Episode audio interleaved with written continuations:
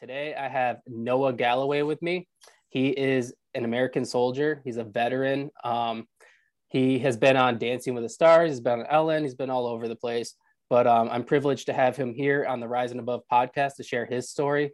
So I guess without any further introduction, how are you doing today, Noah? I'm doing really good, David. Thanks for having me on. I really appreciate it. Absolutely. Um, again, like I said, I came across your story online and I see that you wrote a book called No mm-hmm. Excuses. I love that title, by the way.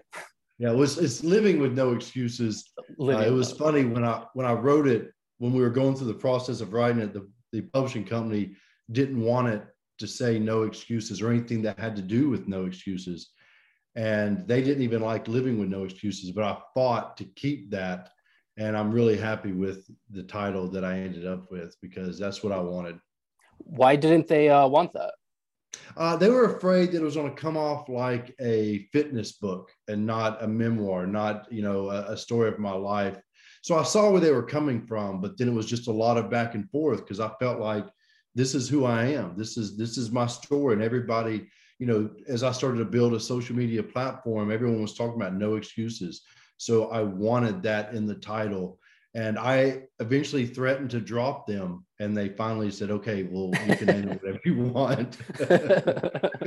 so it worked out to my advantage because they could have said, "Okay, we'll go go somewhere else." right, right. Well, that's awesome. I'm I'm happy that you're able to keep that title because I I love it. I mean, because oftentimes I, I talk about it all the time on the podcast. When people go through traumatic things, they find every excuse in the book to not get up and and and you know go forward in life they want to stay in that spot. And uh, i think i think uh, you know for somebody like you to say you know there's no excuse it speaks measures. You know and you're right like you don't have to go through you don't have to lose your arm and leg to you know want to quit. I mean it's it's in it's in all of us. You know people all the time we hit barriers in our life and we want to just stop. And you know, I'm not one of those people that, you know, is like, you just got to pick yourself up by your bootstraps and keep going. No, no excuses means, you know, getting help if you're going through depression or you're struggling, you know, but to always want more. I tell my kids all the time, you don't want to just be average. You've got to want, in fact, just yesterday, my 14 year old son has recently gotten into fitness. So for the last couple of months, we've been working out. It's, it's oh, it's got me excited, him excited. That's we cool. Go to the gym real often. We were there yesterday and it was leg day. And he got in that squat rack and he's like, God, I'm so sore. I was like, you know what? I was like, this isn't normal. I said, you know what? We're not normal. Do you want to be normal? He's like, no, I still to start squatting. You know, that's what it is. that is awesome. Um, that's it's beautiful that you know it's it, your kids can see that and that you know you're living that day to day. Um, so, do you mind explaining who you are and where you're from? Let's kind of get into your story a little bit. Yeah. yeah. So, um, I'm from Birmingham, Alabama.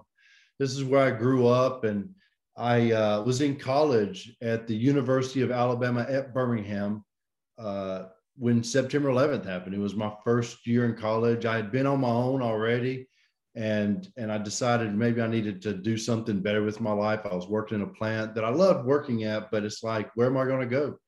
So I ended up in college. And when 9 11 happened, I watched that unfold on the news. And I remember watching, worrying about everyone in that, that one twin tower, and then watching that second plane hit and the screams around the cameraman when it happened.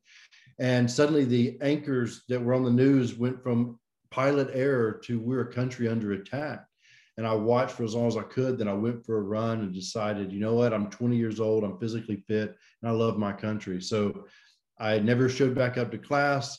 I enlisted in the Army. I have an uncle that's a Vietnam veteran that always said, if you go in the military, go airborne infantry so you're right up front. So that's what I told the recruiter. Ended up with the 101st out of Fort Campbell, Kentucky. General Petraeus was our division commander. So I got to be in the invasion of Iraq in 2003 loved my job, reenlisted in Iraq so I could go back again the second time. And I was hit by a roadside bomb and ended up losing my left arm above the elbow, my left leg above the knee. Severe injury. My jaw was shattered. My right leg was severely injured. My right hand. So there's a lot of things that happened. And I struggled for a long time with that. And then, of course, you know, I went through my depression and my struggles. And I don't want to get too ahead of my story, but that's what led to my injury. I think, I mean, like we had mentioned in the beginning, uh, a lot of times when people go through situations like that, it's it gives them every excuse in the book to not go forward in life, and um, it gives them every reason to just have, uh, I guess, a pity party, right? You oh know, like, yeah. Oh, when I was in the hospital, I was I didn't want to talk to anybody. I didn't want to deal with anybody. I was upset. I'd lost one of my leg. I lost. I I never. How, go ahead. How could you not? yeah, yeah. well, you know, and then it was like I had. I didn't really like. I considered the military, but wasn't so like I. I respected the military, but didn't see myself fitting in that world. But then once I got in, I loved it and I'd I'd put in my packet, did the physical, everything. I wanted to go special forces, wanted to do everything, and that was taken away. One day I wake up in a hospital, and that was all gone. So I mean, I was so depressed, so bothered by it, and yeah, I didn't want to do anything. And I've always told people that I could have just stopped right there, and people would have said, "Hey, I mean, he's been through a lot." Yeah, but it was actually my children that motivated me. Uh, my, my children were very young. And one day I walked into the living room and my three kids were on the couch watching cartoons. And it hit me like a ton of bricks. I realized my two boys, I'm the example of what a man is. And that's what they're going to grow up to be one day. And to my little girl, I'm showing her her how a man's supposed to act. And that's what she's going to look for one day. So I knew I had to make a change. And it all started with just changing my eating habits, getting back into because I wasn't taking care of myself. Fitness was something I've loved for a long time. And my depression was the worst shape I'd ever got in. I started, you know, going to mental health, changed the way I was eating, eased back into the gym, and just slowly started improving. I still made mistakes, but every time I screwed up and fell flat on my face, the thought of my three children was my motivation to get up and keep going. And that really just continue to this day. Like there, I look, my life is amazing, but there are mornings I wake up and I'm like, oh, I don't really want to get up. But I think about the kids. And like I said, now my 14 year old is working out, and that's gotten me back in the gym even harder. It's been fantastic. That is amazing. Um, what were those moments like? Some of those first moments when you started getting back into fitness, um, with with just losing with losing a leg and an arm I mean, obviously things are a lot more difficult, right? Yeah. Um, it was. What was it like? I'm sure it was kind of discouraging in some aspects. Oh, it was and terrifying. Absolutely terrifying. I went from, you know, a gym rat, someone who was in the gym all the time, to not wanting to be looked at, terrified to go in. So I joined a 24 hour gym so I could go at two o'clock in the morning when nobody was there uh, and work out. And I figured out how I could work my right side and then my left side.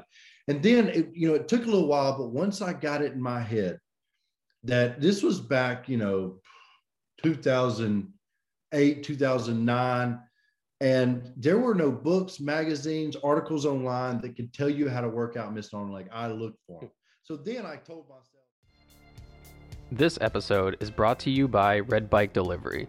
This delivery service operates only using battery powered, eco friendly transportation. Red Bike Delivery is there for all your delivery needs, whether it's dinner for the family, flowers for your partner, or new houseplants for your new collection.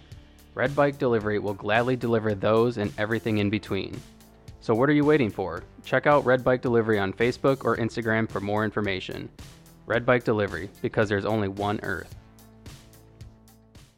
And this is how it was in the military is once you convince yourself you're doing what most people can't, then it gives you this extra motivation. And I'm not saying I'm better than anyone else, but you have to tell yourself there's that moment of saying, I'm doing what most people would quit at. And right. so once I told myself that, well, then it was like, okay, how am I going to work my left side? How am I going to work? And I, I started pushing myself to do more and more. And that was my motivation to convince myself, okay, what am I doing and, and why is it important? So then I had my kids were my motivation.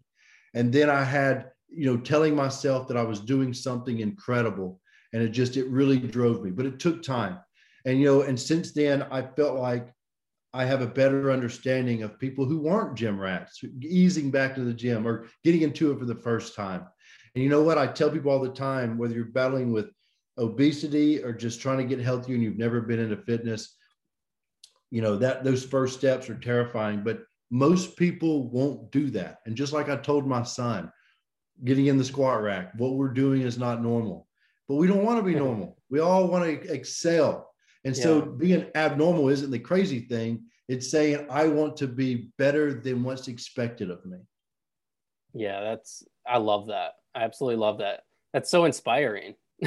Thank you. um, yeah, I, the, the thing about that is too, is I was um, last year training for a 50 mile ultra run.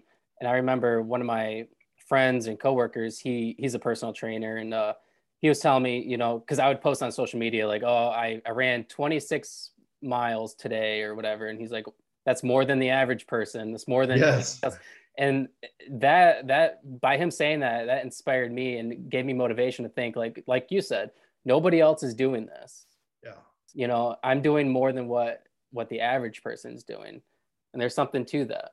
Yeah, when I so I mean, uh, you know, you mentioned like I was on Dance with the Stars. I was also on the cover of Men's Health, and they called me the ultimate guy. It was actually a competition to look for someone outside because Men's Health always had a celebrity on the cover, and they wanted to find this ultimate guy. And 1,300 men entered that competition, and I ended up winning it. And they told me after I won that some of the judges weren't sold on me, um, but it wasn't until I had I, I answered some essay questions, and after I answered them, I thought, you know, I'm gonna list all the races I've done and I sent it in, and they said that's when they were like, "This is our guy." I had more races wow. under my belt, missing arm and leg, than men who had all their arms and legs. I'd done everything from marathons, tough mudders, Spartan races. You know, the death race is a Spartan race that was 58 hours long, and I completed it.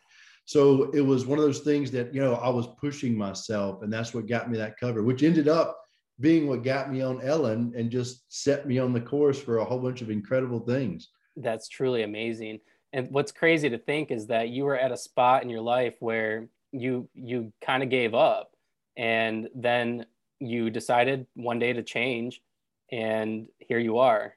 You've done yeah. all these incredible things. Do you think that you would have seen this when oh, you were in no. this no? Not at all. Not at all. Um, but i'm very fortunate very happy. And you know i always tell people you know not everybody's going to you know get motivated end up on dancing with the stars. But that's not the you know the real lesson here. You know the real lesson that i remind myself every day is i got back into shape and i started taking care of myself again for my children uh, they are my priority and when i was on ellen and then the phone started ringing it wasn't dance with the stars that called me first first survivor called me which i thought man that'd be amazing but I couldn't be away from the kids that long. That show, they told me, they said, you go on the show, even if you get voted off, you stay with the crew, no contact back home.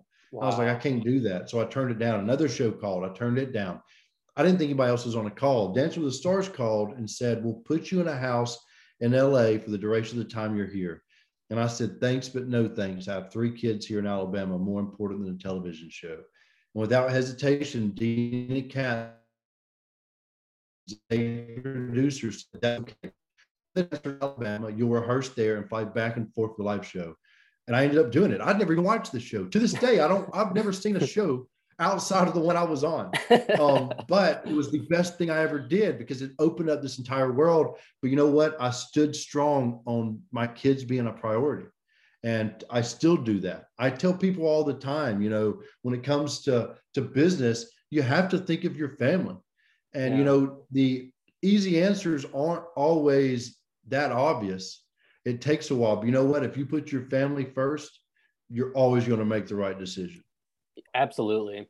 Um, and that's i mean that shouldn't be the goal the goal shouldn't be to go on tv or to, the reason you should better yourself is is so you're better so yes. you you better your fa- like you said your family and you're doing it mm-hmm. for you your family and all your loved ones around you um what is your book about? When did you decide to write a book, and um, how can people get that? And all right, so um, the book "Living with No Excuses," I had it was after Dancing with the Stars. People kept talking about a book, talking about a book, and and I wasn't sure if I wanted to.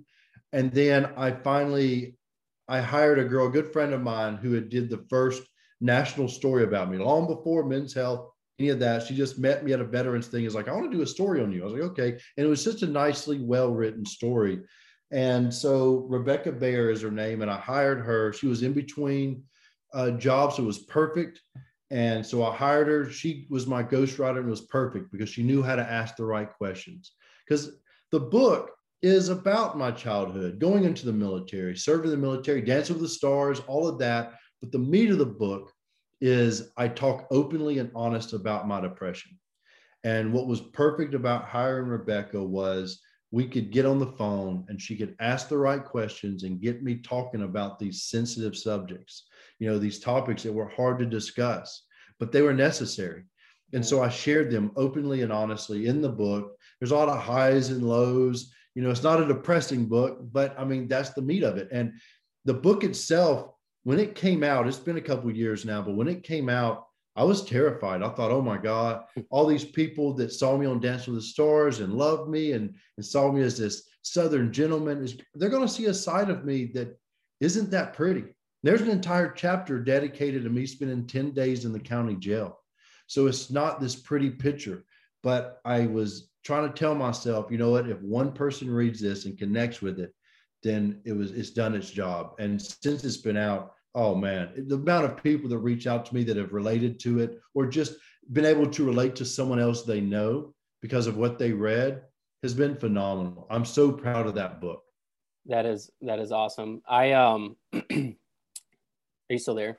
I am, yes. Oh, okay, it cut out for a second. I'm sorry. oh, what was I going to say now? Um, I'm blank now. I'm sorry. Well, the book. So, I mean, you know, the when the book came out, it actually we had to speed it up. It was supposed to come out in the fall. They were shooting for around Veterans Day, and we had more time. Rebecca's trying to put the book together. We're doing, we're writing everything, putting it together. Then it's right before the election, and the publishing company says, "You know what? We're going to have it come out in uh, in August, so it doesn't interfere with all because everything was about Trump and Hillary. And I always joked and said I should have put them on the cover, even though they're not mentioned in it. It would have sold better. Um, but we had to scoot it up. It came out, but it's done great. The publishing company has told me that most books sales go up, they go down.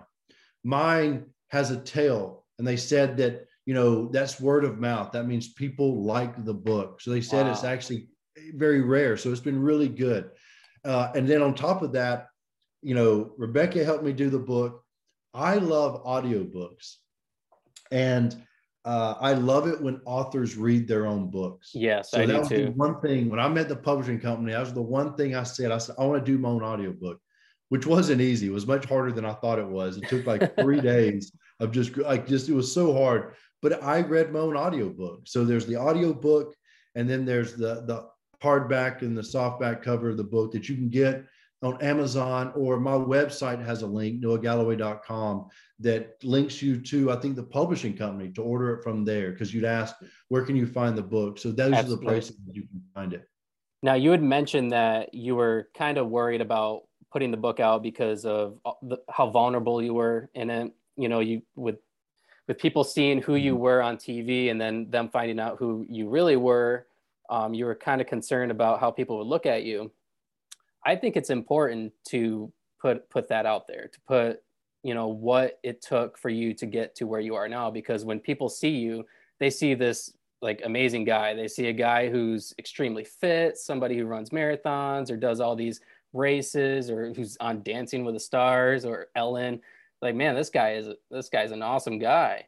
But that's not motivating because they not. think, oh, that's just that's just him. Right. But you're right. Like to put in the book, the struggles show that I'm no different than anyone else. Right. You know, there's there's been the struggles, divorces, you know, all these different things and and pain I caused on myself uh, over and over again that we do. Uh, and that there is a light at the end of the tunnel. So no, I'm glad you said that because it is. I didn't want people to think that I just lost an arm and a leg. Said, okay, let's get in shape and go dance. Right. No, it doesn't work that way. yeah, it's so easy. I mean, especially in today's day and age with the way social media is to become to have a victim's mentality. Mm-hmm. Right. Mm-hmm. I mean, it's so easy to fall victim to yourself and yeah. not not hold yourself accountable. When to look at social media and think that everyone else's lives are perfect.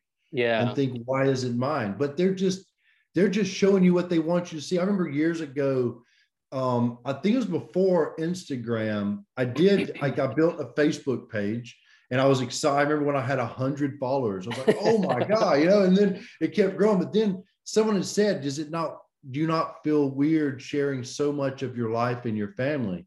And I said, I'm only sharing what I want to share. You're not seeing the, when I'm depressed or when the kids are acting up. Right. You know, and you know, at first I thought, well, that's genuine, but now that's gone to the extreme where we all think that everyone's lives are perfect. Yeah. And we we all do it. You, look, I'm not going to lie to you. I've sat in bed and looked at other people's Instagram, like, oh man, they're doing way better than I am. But why? why think that we should be excited that other people are doing well if they are? Uh, and then just always, you know, doing the best in our lives and not trying to compare. It's easier said than done, but we really have to get in our heads not to compare to what's going on because a lot of times people aren't sharing the entire story. Right, and I think I think it's really cool that you were able to literally take control of your life because from what it sounds like it sounds like you were like kind of just your life was just whatever it was mm-hmm. and then you were able to just grab it and just just run with it you i mean you, well, i think i was fortunate i you know i can't take all the credit you know i have a, an amazing family friends uh you know and my children i mean it sounds so corny to say it but they'll never i don't think they'll ever understand how much they helped me because I I wanted to be a good example, and I'm a firm believer that leadership's you know leading from the front is how you do it. You know, by example. You know, I don't want to be that person that's do as I say, not as I do. You know, if I'm doing it, well, then I I expect you to do the same because I'm doing my best to do my best. I always tell the kids, I don't expect you to be the best, just give me your best. And that's what I try to tell myself as well. That is awesome. Um, what are you doing these days? I mean, you said today that you're meeting up with a, another uh, kid that had gone through some some traumatic experiences. I had, uh, yeah, that was before. I think I don't know if uh, it was recorded or not, but yeah, I'd met. I'd spoke to a school a couple months ago, and then the kids wrote me letters, and one of the kids has uh, has gone through some severe burns over the course of his life. I don't know if he was younger or what, but he related to my story, and we reached out to the school, and now I'm going to meet with him and his father, and I'm really excited about it. You know, the um, the pandemic really turned my world, like everyone else, upside down. Uh, here it was. I was doing a lot of public speaking and meet and greets, and then all that stopped, which was kind of nice. I wanted the break, but then it's like I'm a pretty active person, so it's like, okay, what do I do now? I'm gonna lose my mind. So, you know, I'm trying to stay active in the gym. Uh, I did, you know, at the beginning of the pandemic, it just stopped Oh, can am I still there? Yeah, you, you're here. You just froze. I can still hear you. Though. Okay.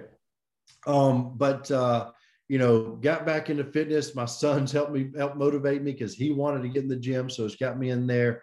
But you know, there's I'm doing some speaking here and there, uh, staying in contact, working with different things. There's a possibility of uh, of a show happening, but like I told my wife, I was like, look, these things come up. They might happen. They might not. I'm not going to overthink it right now, all that I'm really concentrating on is just trying to be the best husband and father, you know, to be the best for my family and just trying to do everything I can. So things are kind of just up in the air right now. Okay. Uh, when you ask me what I'm doing, I'm not real sure. But to be honest, I haven't known what I've been doing for the last several years, and it's worked out pretty well. um, now, what looking back before you joined the military and before you um, lost your limbs and went through ev- everything you had gone through. Uh, you obviously were a young man with with some probably goals in mind, and you joined the military, and your life changed after that. What what were some goals you had after the, after that? Because obviously, I'm sure some of your goals shifted based on your situation. Well, David, I would love to say that I was this this kid that you know, a young man that had mapped his entire life out. I was not. I was not. I had no look, David. I was a problem child. I didn't do well in school. I actually dropped out of school. Um, and it's funny that I ended up in college it was I got my GED years later after dropping out of school, and I scored real high on the GED. And these ladies, where I took the test, convinced me to go to college. Wow. Um, I had no plans. I had no goals. You know, and I, I share that because, as you said it, I thought, you know what? I'd love for someone that is listening to this podcast to know that, hey, we don't always have to have it figured out you just sometimes you just got to keep churning. You have to keep moving until that happens. You know, there was a saying in the military: "False motivation is better than no motivation." And you know what? I, I, you know, some kids you look at in high school and in college that just they got it together, and you think, well, then what have I got? Nothing. You know what? We all have something. You just have to find it. And it took me a while to find mine. I was a I was a struggling student, and I've had people ask me if I hadn't dropped out of school and joined the military, what was I going to do in college? Well, probably wouldn't have made it. You know, in fact, I just told my wife the other day, I think now at 40, I'm finally old enough and slightly mature enough to go back to school. I have not been capable of doing it up to this point. And, and it's it's just one of those things that some people fit in that box better than others. And you know, again, I point that out because not everything is so cookie cutter and perfect. And I don't want anybody to think that I had this perfect plan mapped out because I didn't. It was all just me just trying to just do my best. When I struggled at school, I got out I went to work and I loved working. When I worked in a plant, I was the youngest person in that plant's history to run his own crew. Found out later they thought I was older than I was. I didn't lie about my age; they just assumed it. Where did you work? Where did you work at? uh, there was a plant north of Birmingham called Reno Refractories. And I, when I was, as soon as I turned 18, was old enough to work there, I got a job there. And then by 19, I was running my own crew. I had men in their 40s that worked under me. Wow. And I loved it. You know, I worked hard. I'd, I'd stay in contact with people at that plant. When I got injured, I went to visit them. They said, We'll hire you. I said, Well, what am I going to do, Miss Arm Leg? They said, We don't know. We don't care. We'll find it. I didn't end up going back to work there, but they said that because they knew I worked hard. And sometimes at the end of the day, that's what it's all about. Just pushing yourself as hard as you can and just knowing that eventually something's going to come into your world that fits, that clicks, and to not stress out if it doesn't happen early like it does for some people. I, I think that's an important point because um, a lot of people they they might have a job that they don't like and so they don't they don't work hard they they don't like this job they don't really care they're not going to try their best but I think it's important, no matter what job you have, no matter what you're doing, to do your best. And oh. opportunities come from there. Yeah, David, listen, I, I remember one time I spoke at a, a company and it was, you know, their entire staff. It was a small company, but all their staff was there. And I told them, I said, you know, some of you may work your way up here in this company. Some of you may not want to stay here. That's okay. There's nothing wrong with that. But if you think that if you can half ass your job here and then go be successful somewhere else, you're lying to yourself. Because if you can't do it here, you can't do it there. And people got to realize that. Hey, you have to always be giving your best. And if you can't offer it, then you know, go find something else. But don't think that if you are not doing it there, that you can't do it somewhere. You should always be pushing it. You know, I did landscaping, I did construction, I worked in that plant. When I was right before I dropped out, I worked for a couple of months at Chuck E. Cheese. And you know what? I worked hard at that job. I took one of those things that you should never give up, even though it's not a job. I didn't want to stay there, but yeah. you know what? I wanted to give my best. And it teaches you skills for other jobs that you may have yeah. in the future. Yeah. Yeah. Um, so what kind of things are you doing fitness wise today? I mean, obviously you said you go to the gym. Do, are you still running races? What you know, so that's funny you say that. So I hadn't been doing races for a while. And I actually had told my wife, I was like, you know what? I think I want to ease back into because I loved it. It felt so good running. You know, I prefer obstacle course races to marathon. I hate running. I'll be like, you talk about running 50 miles. I'm like, oh my God. I, I, I, hated running when I had two legs, you know I mean? but, but after course races, you know, you don't think about the running because you run a little bit, you do an obstacle. You run a little bit, you do an obstacle. And I love that. And I love just being out with people and getting muddy and then, you know, how it feels when you finish because you're wore out. Um, yeah. I mean, you know how that is when you do an event, it just the finish yep. is where oh, yeah. you love it. Oh, it yeah. may suck the entire time from start to right before the end, but when you cross that finish line, there is nothing more euphoric than that feeling. And yeah. I, I, do, I want to get back into it. And I think that, especially with um, my middle child getting into fitness, he, he, he loves to run. Uh, then I got my oldest son, our connection is playing golf and things like that.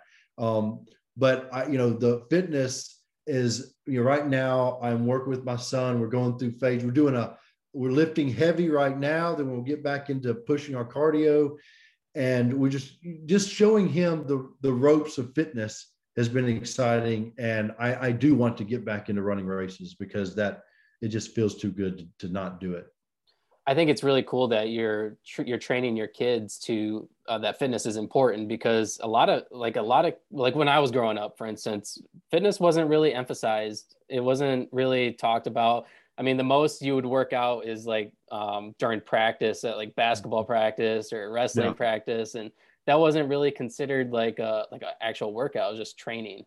Yeah. Um, yeah. But today, like fitness is huge.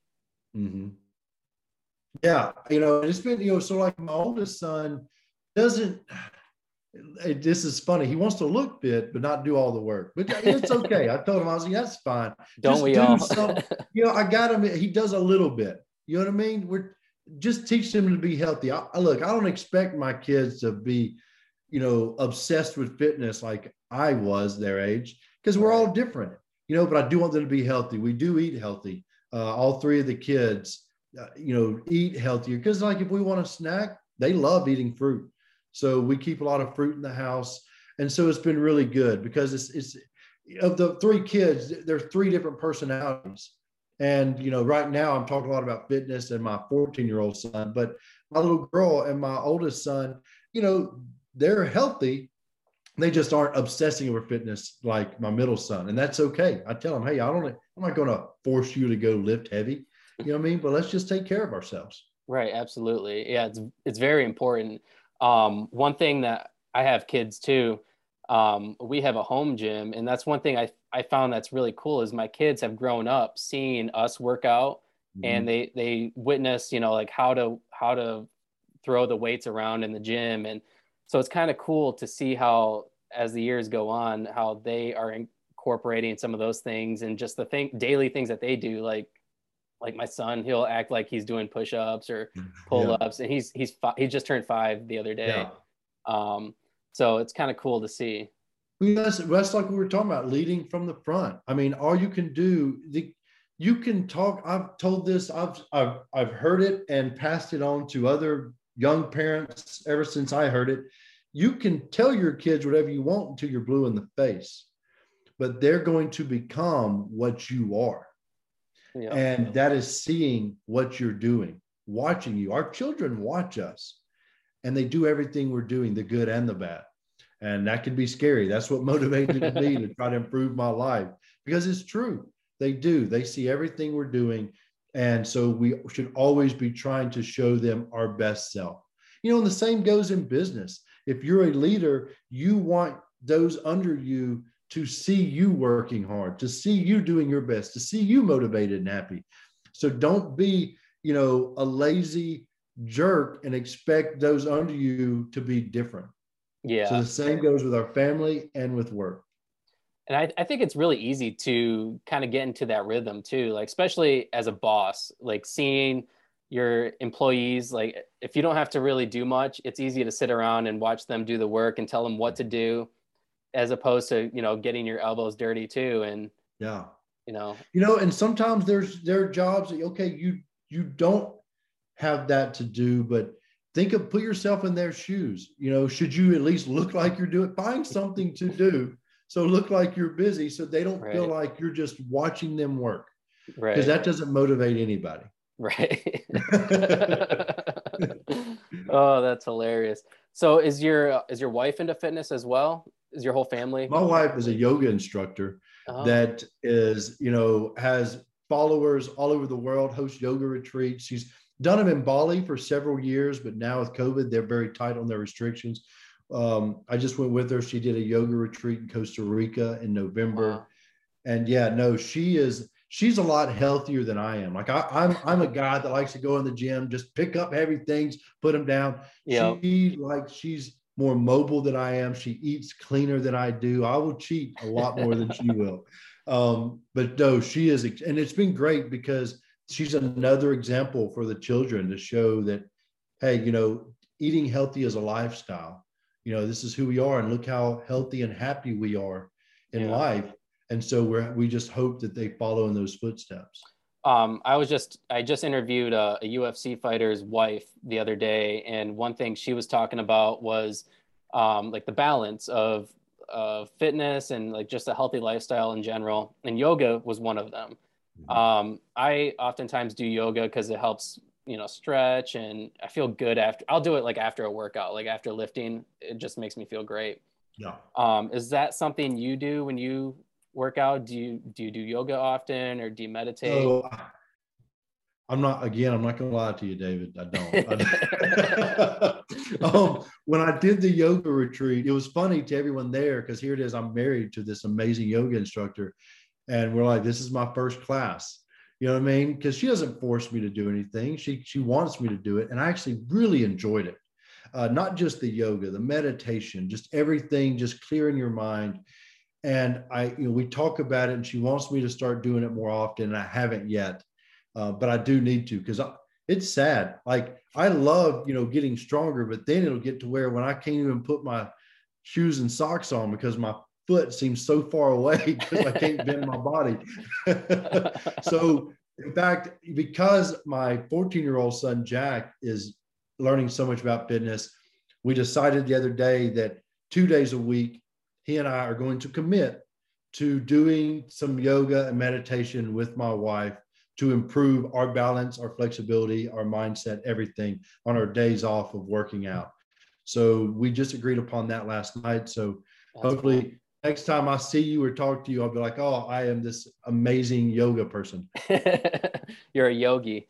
Yes. Uh, um, yeah, I think I think like a good balance between weightlifting and uh, just being flexible and everything is is mm-hmm. vital. Um, do you have to be pretty limber, like with having just one arm and one, one leg? You know, I my core. I think my core is stronger now because I do things with one arm and one leg. Because even when I work out, like days that I'm working just my right side, like my body is tightening up because usually you'd be balanced. Right. So I'm doing one arm or vice versa.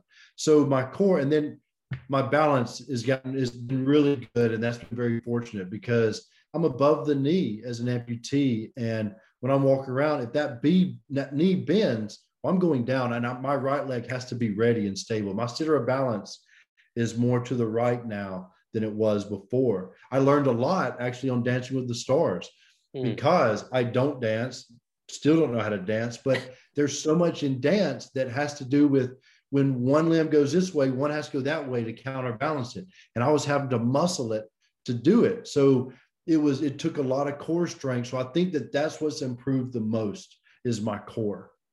That, that's really good because uh, I like I I could strengthen my core a little bit more. oh yeah, mine was never. Look, when I was in the military, when we do PT test, I could run fast, I could do push-ups, I could do everything, but sit-ups because I was.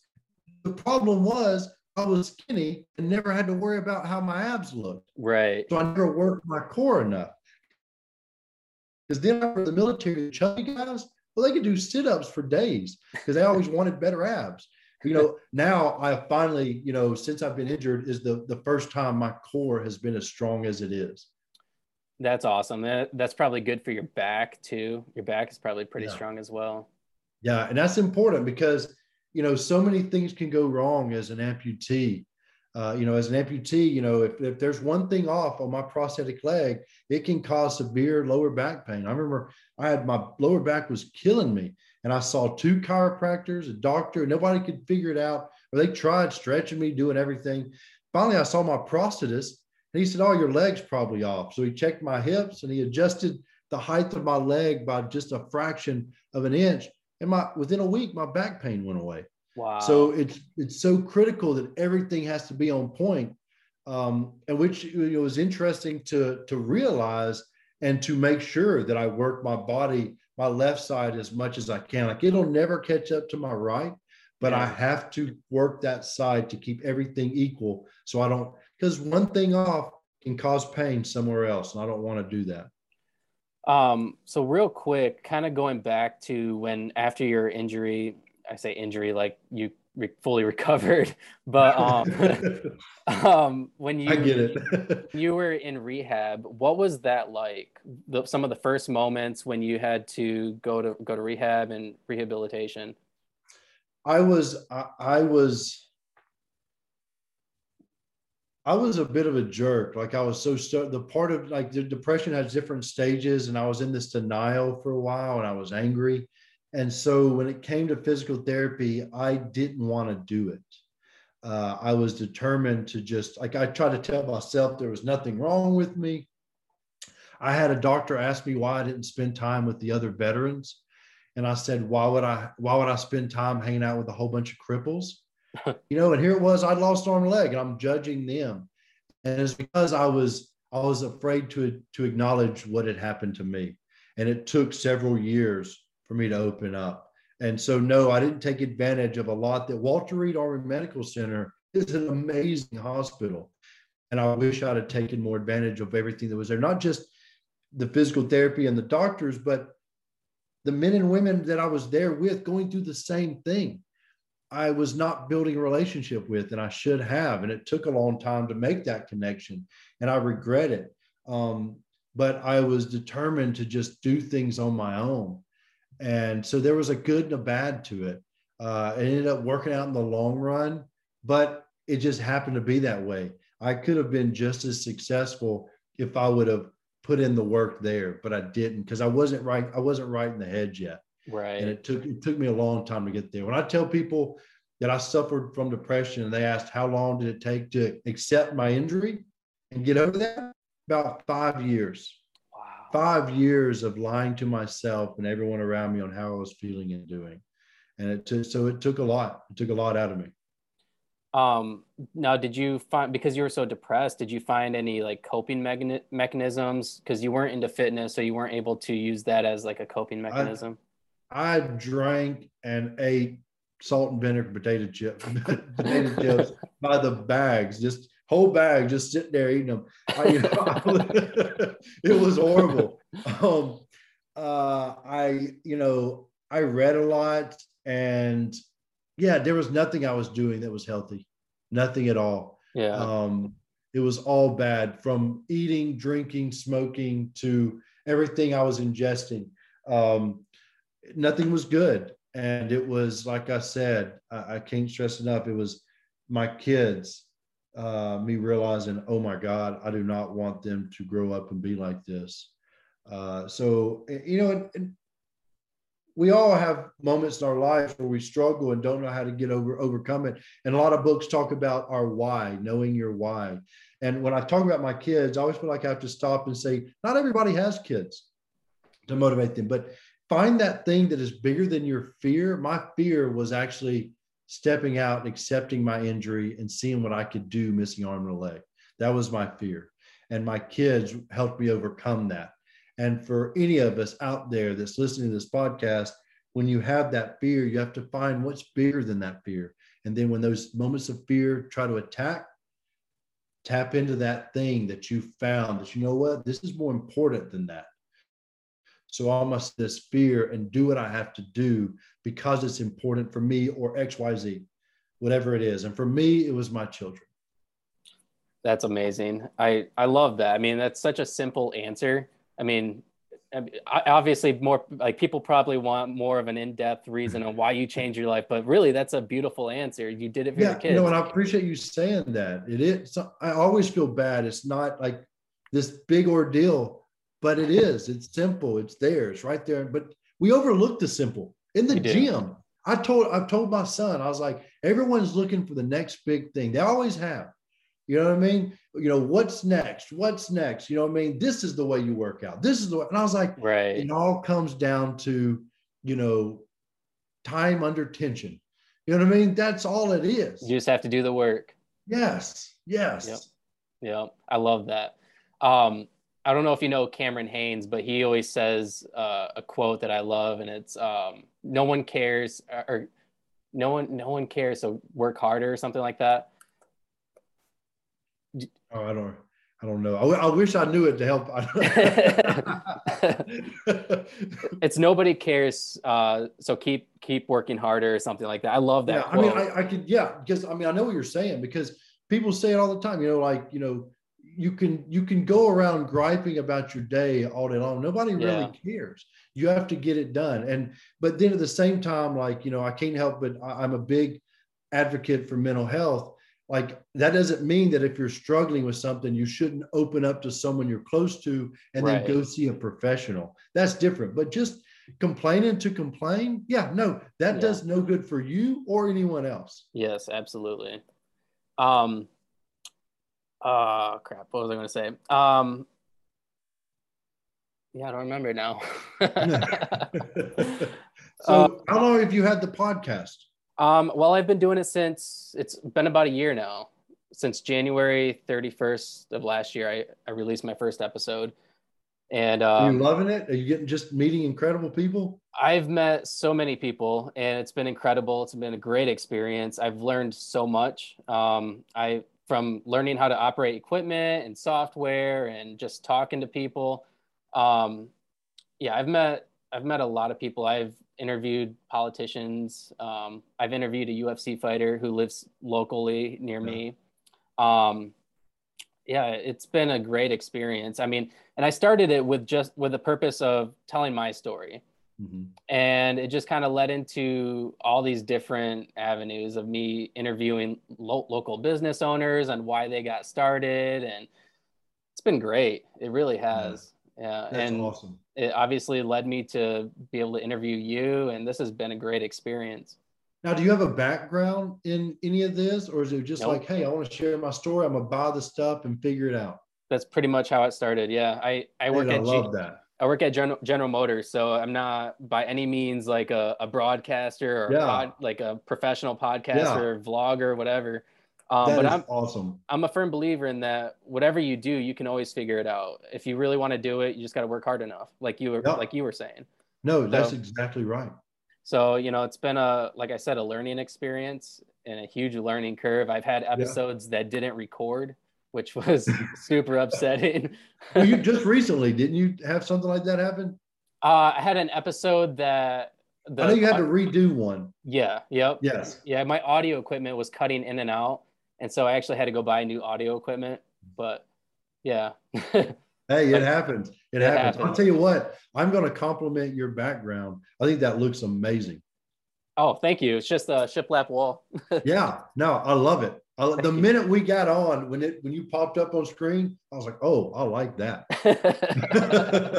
Eventually, I'll have a sign behind me that says the name of the podcast and whatnot. Yeah, but, yeah, yeah, yep. I just recently cool. set set this room up. It's a it's a bedroom I turned into a studio. So, mm-hmm. yeah, it's like I said, it's been a fun and it's mainly been fun. It's been a great yeah. experience.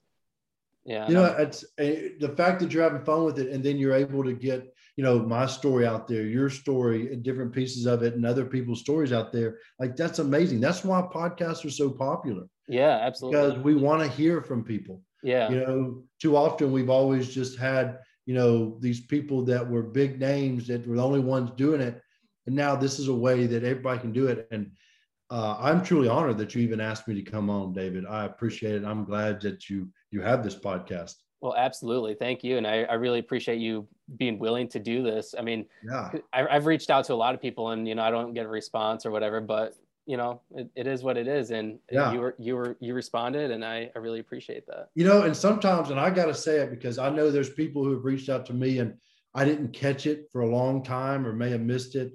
You know, some of those people, they don't, they just haven't seen it yet.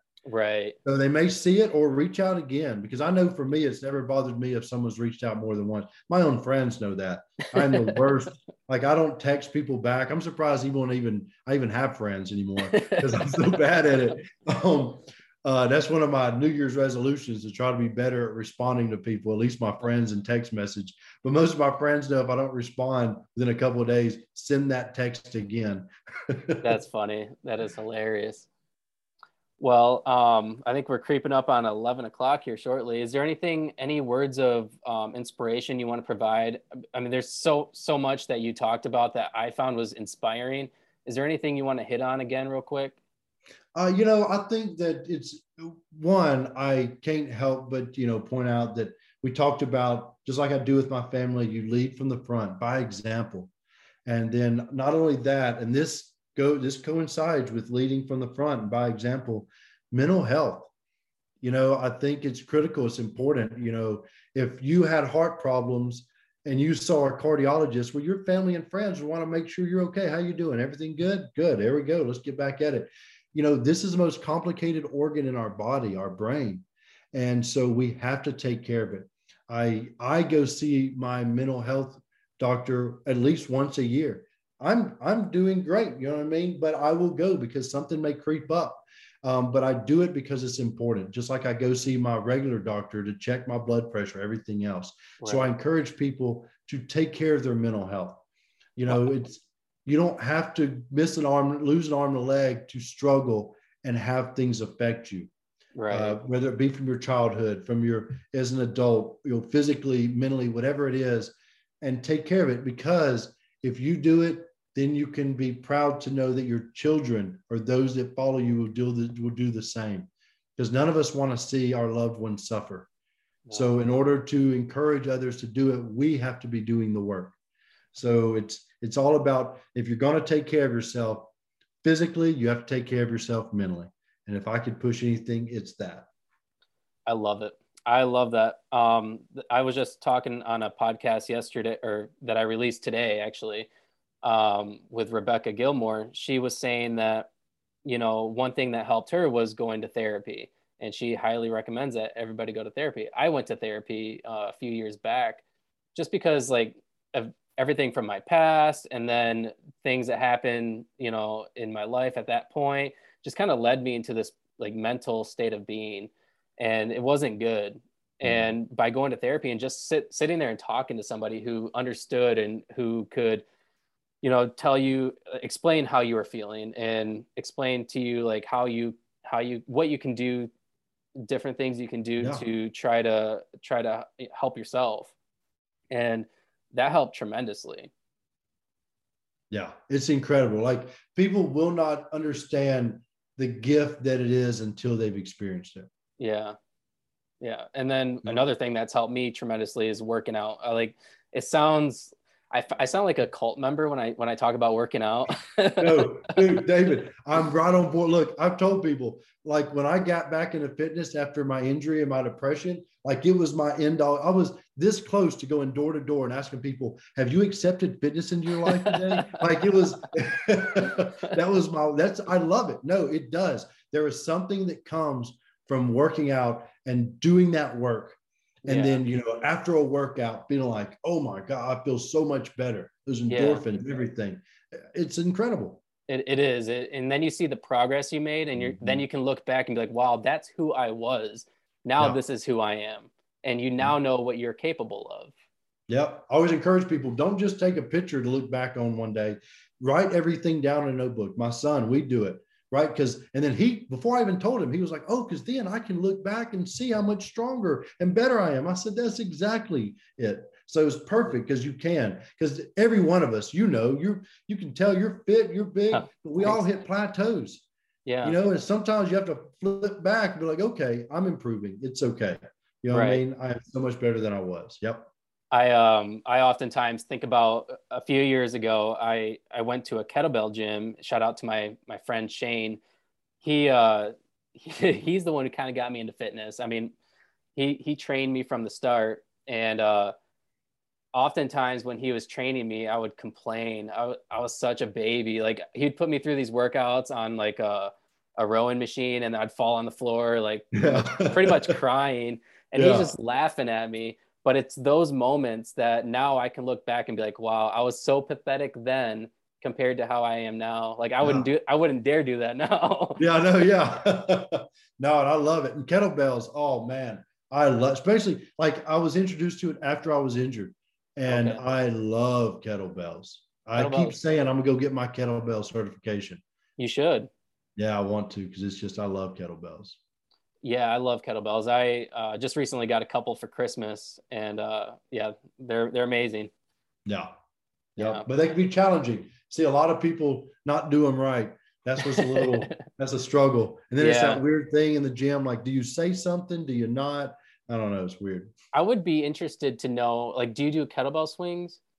Yes how how difficult is that? Because when I do like a single arm swing, um, I, I'm throwing my one arm back with it yeah, to help, no, to help I mean, balance. I just like in running, I I get I keep the movement the same. Okay. So I do, but then it's all it's really just I mean both hips will do it, but it's mostly my right side. And when I do a kettlebell snatch, it's all power come from my right side all the way up. Right. And the biggest I've gotten, I think this is when I was working out a lot with kettlebells. I got a, I was able to snatch a 120 pound kettlebell, wow. which I was really happy with because only me and like this small gym, only like two or three of us could do it.